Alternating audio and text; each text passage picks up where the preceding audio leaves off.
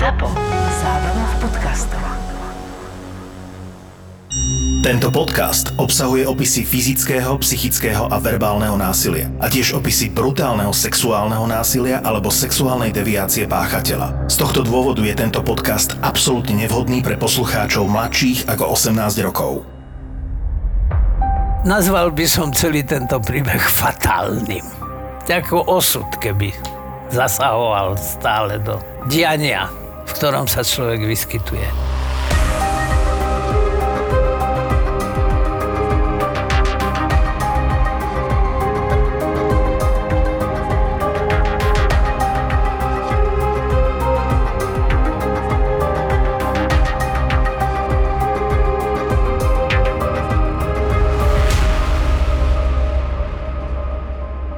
Chlapi v banickej kolónii v Handlovej hovorili, že Janda nebol zlý chlap. Je síce pravda, že školu neskončil a keď veliteľovi oprel o hruď samopal, rýchlo ho poslali z vojenčiny radšej na psychiatrické pozorovanie. Nakoniec to však bola len obyčajná zlosť a nič sa nestalo. Ako správny chlap, aj Jaroslav Janda si našiel robotu. Zamestnal sa vo vodárniach. Počase sa zoznámil s Martou a tú si vzal za ženu – Založili spolu rodinu, narodili sa im dvaja krásni chlapci, Jarko dostal meno po otcovi a o rok neskôr prišiel na svet Viktor. Mladší Viktor však nemal ešte ani rok, keď Marta spoznala iného muža. Mala stále ešte len 21 rokov a neodolala mu. Nasledovala ho do Trenčína. Svojho manžela nechala aj s dvoma chlapcami samého v Handlovej. Nikto o nej viac nepočul. Súd Jaroslavovi Jandovi zveril obidvoch chlapcov do opatery a s pomocou ich starej mamy sa o nich staral ako len najlepšie vedel. Aj chlapi v krčme ho chválili, ako zvládal domáce práce po ťažkej robote. A rovnako kontroly zo sociálky dopadli vždy výborne. Učiteľky v škole ho obdivovali. No, otcovský put je asi pravdepodobne trošička odlišný. Tá matka predsa len to dieťa nosila 9 mesiacov pod srdcom. Pravdepodobne medzi ne ale nepatrila manželka Mária, Jandová manželka, s ktorou mal vlastne ob- oboch synov, aj Jarka, aj Viktorka, pretože tá mu ušla, keď mladší syn ešte nemal ani rok u nej asi tento materinský put zlyhal. No, tak ako niektorí antisociálni psychopati nemajú sociálne a mravné cítenie, tak niektorí väčšinou to býva tiež sociálna a etická psychopatológia, tak môže tam byť aj absencia tohto pudu. Či už to bolo preto, že chlapci boli občas chorí a nemal kto s nimi zostať, alebo pre kopu iných vecí nevedno. Ale Jaroslav začal čoraz častejšie vynechávať v práci, množili sa absencie, až ho napokon z práce prepustili a stratil robotu. Snažil sa ako len mohol, no fušiek nebolo dosť. Zaberali veľa času a aj kvôli chlapcom nemohol prijať ani to málo z robôt, ktoré sa mu naskytli. Rodine začali chýbať peniaze a Jaroslav začal byť nevľúdny. Nebolo mu ľahko, stále viac pil a vysedával v krčme nedaleko paneláku, kde býval s chlapcami. Tí rástli ako z vody. Starší Jaroslav mal už 7 a mladší Viktor 6 rokov. Čím viac problémov Jaroslav mal, tým viac ním lomcovala zlosť. V krčme, ale aj doma. Chlapcov začal byť. Z bytu na 8. poschodí sa čoraz častejšie ozýval krik a plač. Chlapci neraz prišli do školy s modrinami. Susedia začali byť všímavejší a onedlho sa ohlásila opatrovníčka zo sociálky. Po ostrej výmene názorov pohrozila Jaroslavovi, že ak sa jeho správanie nezlepší, oboch synov mu odoberú. Otec sa rozzúril a opatrovateľku vyhodil. Zväzť o tom, že Jaroslav už výchovu synov nezvláda, sa rozšírila aj po krčme, kam chodieval. Chlapi mu nič nedarovali, naopak našiel sa aj taký, ktorý mu vykričal, že keď sa o deti nevie postarať, nech ich radšej dá do detského domova, lebo tam im bude lepšie. Tieto slová ešte Jaroslav nepotrestal bytkou, veľa k tomu už však nechýbalo. Jaroslav mal len 32 rokov a aj sám si občas priznal, že už výchovu nezvláda a nevie ako ďalej. Chlapci zatiaľ rástli viac na ulici ako s otcom a doma. Nečudo, že sa tiež dostávali do potýčok s rovesníkmi, tu a tam sa strhla medzi deťmi bitka. Otcovia neradi vidia, keď niekto zbije ich deti a rovnako sa cítil aj otec chlapca, ktorému starší Jandov syn uštedril bitku. Janda mal taký prvý incident už na vojne, keď bol na vojenčine. A údajne sa pohádal so svojím nadriadeným, namieril na ňo samopal a vyhrážal sa mu, že ho zabije. Tam je očividné to nezvládnutie vypetej situácie. Jando bol závislý od alkoholu. Nakoľko sa táto porucha začala u neho rozvíjať už v ranom detstve alebo v puberte, hovorí sa, že kto začne konzumovať alkoholu pred pubertou alebo v puberte, tak že ten sa obrovské riziko, že sa u neho rozvinie závislosť. Predpokladám, že ten jeho prvý incident bol výrazne pod vplyvom alkoholu. Janda bol známy tým, že bol celý život pijan, dokonca bral aj rôzne omamné látky. Pravdepodobne išlo o pervitín. Má aj toto vplyv na hlavu? Spôsobuje toto nejakú deformáciu no tak osobnosti? Pervitín je tvrdá droga. E, účinná látka je metamfetamín. Za mojich mladých čias bol v liekopise československom e, látka psychoton, ktorá bola ale prísnejšie obhospodarovaná ako opiaty, alebo rovnako prísne. A tam bola účinná látka amfetamín. Metamfetamín, je, jeden je pravotočivý, jeden lavotočivý. Tam je drobný chemický rozdiel medzi týmito dvomi látkami a metamfetamín je v dôsledku tejto zmeny niekoľkonásobne účinnejší. Platí za tvrdé drogy a už po niekoľkom použití sa veľmi často rozvíja závislosť. A účinok látky a najmä v kombinácii s alkoholom je obrovská deformuje vlastne osobnosť, takáto závislosť? E, no tak aj závislosť, ale či bol závislý aj od pervitínu, to už si nepamätám, ale pokiaľ došlo ku kombinácii, hovoríme o kombinovanej ebriete, kombinácia alkoholu s niečím ešte, tak e, tam samozrejme ten účinok, to odbrzdenie e, konania a jeho, jeho agresivita, tak tie sú razantnejšie. Keď ráno 25. júna 1995 zašiel Jaroslav Janda opäť do nedalekej krčmy, otec zbitého chlapca sa na neho patrične oboril. A opäť s výčitkami, že keď nezvláda výchovu detí, nech ich radšej dá do decáku. Podgurážený Fero, otec chlapca, ktorého Jandov syn zbil, Pridal opäť slová o tom, že keď to Janda nezvláda, tak mu jeho synov poriadnou bitkou vychová on. Takéto reči boli dosť na to, aby sa obaja, riadne pripití chlapi do seba pustili. Janda už mal dosť, ale aj tak, hoci sa len ťažko tackal, podarilo sa mu druhého otca zvaliť na zem, kde ho začal kopať a neprestával, až kým nezasiahli ostatní chlapi v krčme a neodtiahli rozzúreného Jandu preč od Fera. Bolo dosť neskoro – a Jaroslav Janda bol už poriadne opitý. Preto sa rozhodol, že po bitke s Ferom je na čase pobrať sa domov. Odišiel s krčmi preč. Vonku stretol svojho mladšieho syna Viktora, ako sa bicykloval. Stále ním lomcovala zlosť pohádke v krčme. Neustále mu znelo pripomínanie, že nezvláda výchovu svojich synov.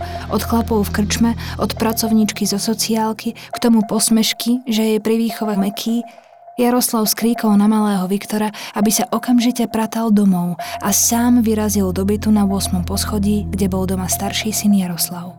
Prvé problémy u Jandu nastali, keď bol prepustený z roboty. Myslíš si, že aj toto bol dôvod, ktorý pomohol tomuto skratovému konaniu? Tých premenných je v takejto situácii vždycky viacej a samozrejme, pokiaľ viem, ešte tam boli aj nejaké hecovania zo strany tých opileckých kamarátov, ktorí mu sa vysmievali, že sa stará o domácnosť a že je na tie deti meký, že si nevie dať s nimi rady a tak ďalej a tak ďalej. Mám taký dojem, že bezprostredne vtedy keď sa to stalo, tak tomu takáto, takýto incident, takéto extempore predchádzalo. Susedia hovorili o tom, že z bytu bol furt počuť krik, že deti mlátil. Išlo domáce násilie? On bol voči tým deťom agresívny, používal telesné tresty, používal ich nenáležitým spôsobom, tak No, nebudeme sa tu baviť o tom, či sú telesné tresty prípustné alebo nie sú, ale fakt je jeden, že v súčasnosti vývoj smeruje tým smerom, že dobrý rodič, kvalitný, by sa mal zaobísť bez telesných trestov. No ale o kvalite rodičovstva Jandu môžeme úspešne pochybovať. Keď opitý otec vošiel do bytu, prichytil si na masturbovať. Rozzúril sa – Chytil ho za ruku, ktorou malý chlapec onanoval a začal ho za ňu vláčiť po celom byte. Dotiahol ho až k otvorenému oknu. Vystrčil ho von a hlavou dole ho vyhodil na ulicu. Rozúrený otec potom skmatol mladšieho Viktora, ale syn sa mu vytrhol a začal utekať po byte. Vchodové dvere boli však zamknuté. Chlapec zúfalo kričal o pomoc, Susedia síce krik počuli, ale rev chlapcov, keď sa opitý otec vrátil domov, bol na dennom poriadku a tak si ho už nevšímali. Otec zatiaľ naháňal malé chlapča po byte. Dolapil ho v spálni. Schytil ho za nohy a vliekol k oknu. Viktorko sa stále bránil. Zarýval nechty do podlahy a potom aj do okenného rámu, kde sa ho otec snažil vystrčiť von. Nepomohlo mu to. Aj jeho vyhodil vlastný otec von z okna na 8. poschodí. Existuje niečo ako skrat aj v psychiatrickej terminológii, alebo to nazývate inak? Skratkové konanie to je jedna taká podkapitola psychopatológie konania. Skratkové konanie je, kde od motívu po vykonanie neexistujú tie medzistupne rozhodovanie, boj motívov, zvažovanie medzi motívmi, rozhodovanie, aký spôsob použijem na riešenie tohoto problému. Motív, nápad okamžite konanie. To je skratkové konanie. Ja už sa nepamätám, dokonca je možné, že som znalecký posudok robil ja s nejakým kolegom, ale jeden fakt je, že bola tam priznaná plná príčetnosť, pretože skratkové konanie nie je dôvodom k nepríčetnosti, najmä u takýchto závažných trestných činov. Takže došlo k skratovému konaniu? Áno, tu určite k skratovému konaniu došlo. Bolo pol deviatej večera. Otec Jaroslav Janda, ktorý len pred chvíľou vyhodil svojich synov z okna, vyšiel von z paneláku. Nezastavil sa pri telách mŕtvych detí. Neodpovedal vydesenej susede, ktorá na neho volala Jaro, čo si to urobil. Pokračoval ďalej, späť do krčmy. Keď vstúpil, namieril si to priamo k pultu. Oslovil výčapníčku Danku po mene, aby mu naliala, lebo ho teraz 20 rokov neuvidí. Potom sa otočil k prekvapeným chlapom, ktorí nechápali, o čom hovorí a pokojne im oznámil. Vyjebal som ich z okna. Až teraz chlapom došlo, že Jaroslav Janda splnil svoje slová, keď ho podpichovali, že mu synov vezme sociálka. Odpovedal im, že to nikdy nedopustí. A ak by sa to malo stať, radšej ich vyhodí z okna. Janda um, zabil teda svojich dvoch maloletých synov. V čase skutku bol opitý, mal myslím si, že dve hranične, promile. Hranične stredne ťažká až ťažká opitosť. A je opitosť polahčujúca okolnosť pri takýchto činoch? Podľa starého zákona do roku 1951, tuším, šofer, ktorý spôsobil haváriu, prípadne aj so smrteľným koncom, tak hľadal svetkov, ktorí by mu dokázali, že pred tou haváriou mal vypité. Pretože opitosť bola jednoznačne polahčujúca okolnosť. V súčasnosti predchádzajúca cesnenie zákona hovorilo, že zmenšená príčetnosť alebo nepríčetnosť dokonca, i keď nepríčetnosť skôr zriedkavo. Ale len v dôsledku prostej opitosti, ťažkej samozrejme, alebo najmenej stredne ťažkej, ale túto si spôsobil hoci z nedbalosti sám požitím návykovej látky. A tým pádom vlastne tá zmenšená príčetnosť alebo nepríčetnosť sa neberie do úvahy. Teraz je to sformulované trošku inak, ale v podstate v konečný dôsledok je ten istý. A v prípade Jandu tam boli priznané len nepodstatné, forenzne nevýznamné zmenšenie rozpoznávacích aj ovládacích schopností.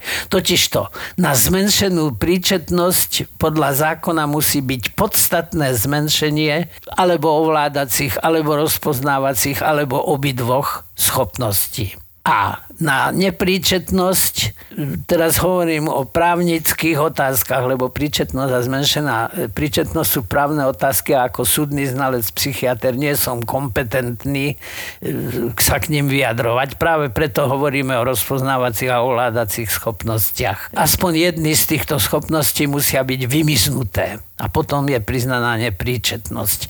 Ale v prípade, že si tento stav privodil sám, hoci z nedbalosti, požitím návykovej látky, e, tak e, tým pádom sa neberie do úvahy. Iná vec je, keď je ten človek závislý, tak tam je to trošku komplikovanejšie, ale nebudeme to tu rozoberať, pretože to by sme urobili prednášku z psychopatológie dlhodobu.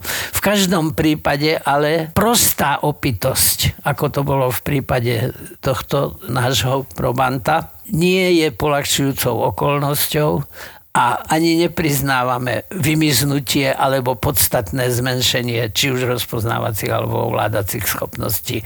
Konec koncov Jando bol v čase spáchania skutku v stave, ktorý bol u neho permanentný skoro na dennom poriadku. Jaké sú také typické príklady, kedy je tá nepríčetnosť priznaná? No, nepríčetnosť je priznaná v prípade patickej opitosti nebudem tu, hovorím, robiť psychopatologickú prednášku, ale patická opilosť je prechodná krátkodobá duševná choroba. To je psychotický stav. Kedy teda ten človek je skutočne mimo realitu. V prípade tzv. komplikovanej opitosti, kedy je to vedomie kvalitatívne zmenené, Niečo ako delírium napríklad? Nie, nie, nie. Delírium to je prechodný krátkodobý psychotický stav, v ktorom je rozpoznávacie aj ovládacie schopnosti sú vymiznuté. Takisto pri halucinatórnej alkoholickej psychóze alebo toxickej psychóze. Ale komplikovaná opitosť to je stav medzi patickou opitosťou a prostou opitosťou, kedy dochádza k poruche vedomia, ale nie tak hlbokej, že by boli e, či už rozpoznávacie alebo ovládacie schopnosti vymiznuté. Sú len zmenšené. V tom prípade súd priznáva zmenšenú príčetnosť, v prípade, že sú vymiznuté, súd priznáva nepríčetnosť. V prípade Jandu nešlo ani o jeden, ani o druhý z týchto prípadov. Keď behla do krčmy privolaná policajná hliadka a zaistila opitého otca, mal v krvi viac ako 2 promile alkoholu. Po vytriezvení pomerne pokojne opísal vyšetrovateľom svoj čin. Uviedol, že motívom bolo masturbovanie staršieho syna, ktoré považoval za poslednú kvapku jeho zlého správania sa. Neskôr svoju výpoveď začal meniť a uviedol, že kvôli masturbovaniu chcel za trest chlapca iba postrašiť, keď ho vystrčil z okna. Syn ho však vraj poštípal do ruky a on ho pustil.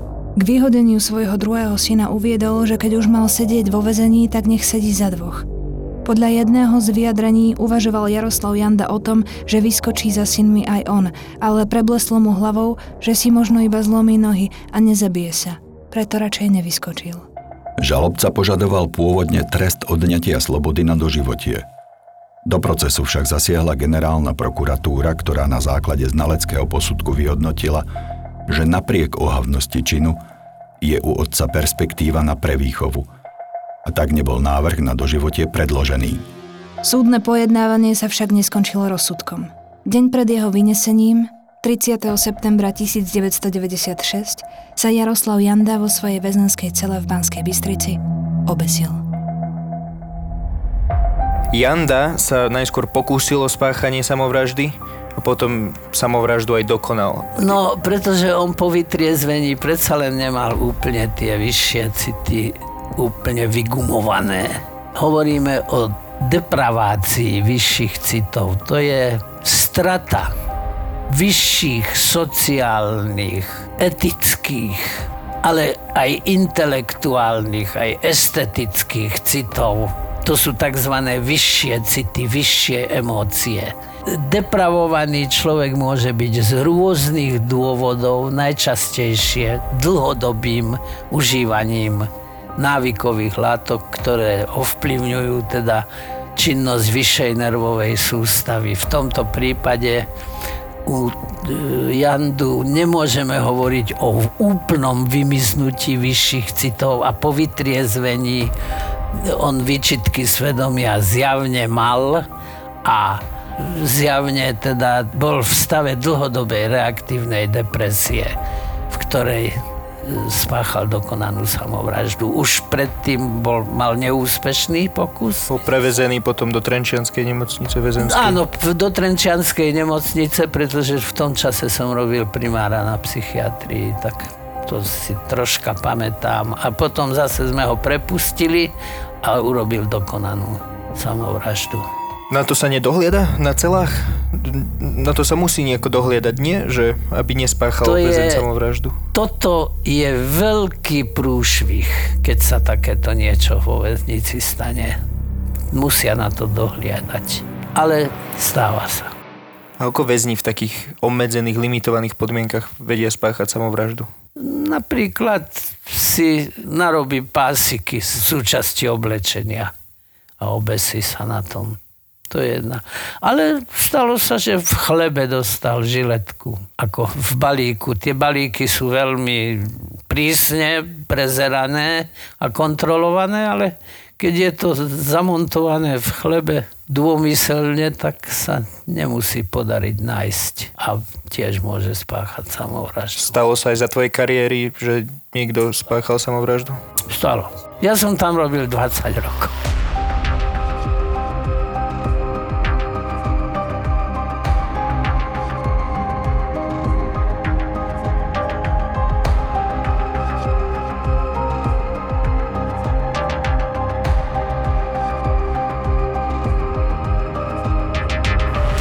Fakt je jeden, že e, za jedno z najväčších nešťastí v živote človeka považujem, keď prežije svoje dieťa.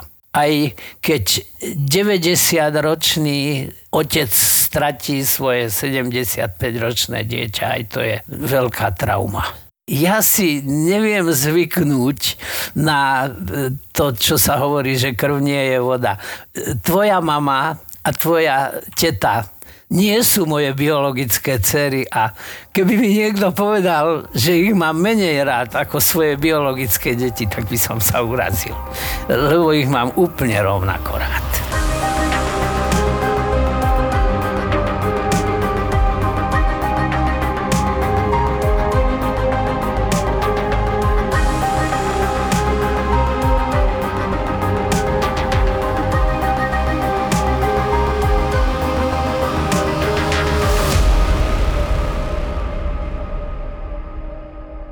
Podcast do literárnej podoby preniesol spisovateľ Dušan Budzak, autor napínavej série knižných thrillerov Údolie, Štít sen a Rozprávkár.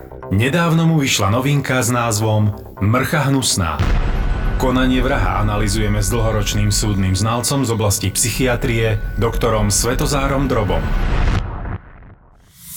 Lucia je vedec. Vedec. Seriózne. Ona je vysokoškolský pedagóg, ktorý sa venuje správaniu sa zvierat. Napríklad o slonovi ázijskom, pričom na jeden šup môže vylúčiť až 11 litrov moču. Čiže za 24 hodín by to bolo vyše 150 litrov, čo môžeme prirovnať k situácii, ktorá nastane pri rozbití kanalizačného potrubia. No a v tomto podcaste vám dokáže, že aj so serióznou vedou môže byť zábava. Viaceré druhy sa však musia zaobísť bez penisu a techtle mechtle stvárajú inak. My sme ZAPO. ZAPO. Zábava v podcastoch a radi by sme vám predstavili Lucín podcast Všetko, čo ste chceli vedieť o zvieratách. Aj medzi zvieratami nájdeme druhy holdujúce psychotropným látkam, ale vypustiť ducha z flaše ktorýmkoľvek z uvedených spôsobov vám neodporúčam. Hej, všetko, čo ste chceli vedieť o zvieratách, ale hambili ste sa na to opýtať. Viem. Dlhý názov.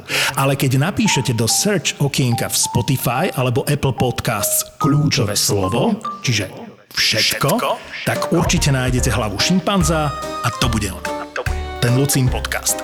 Všetko, čo ste vždy chceli vedieť o zvieratách. Zapo. Zábrná v podcastovách.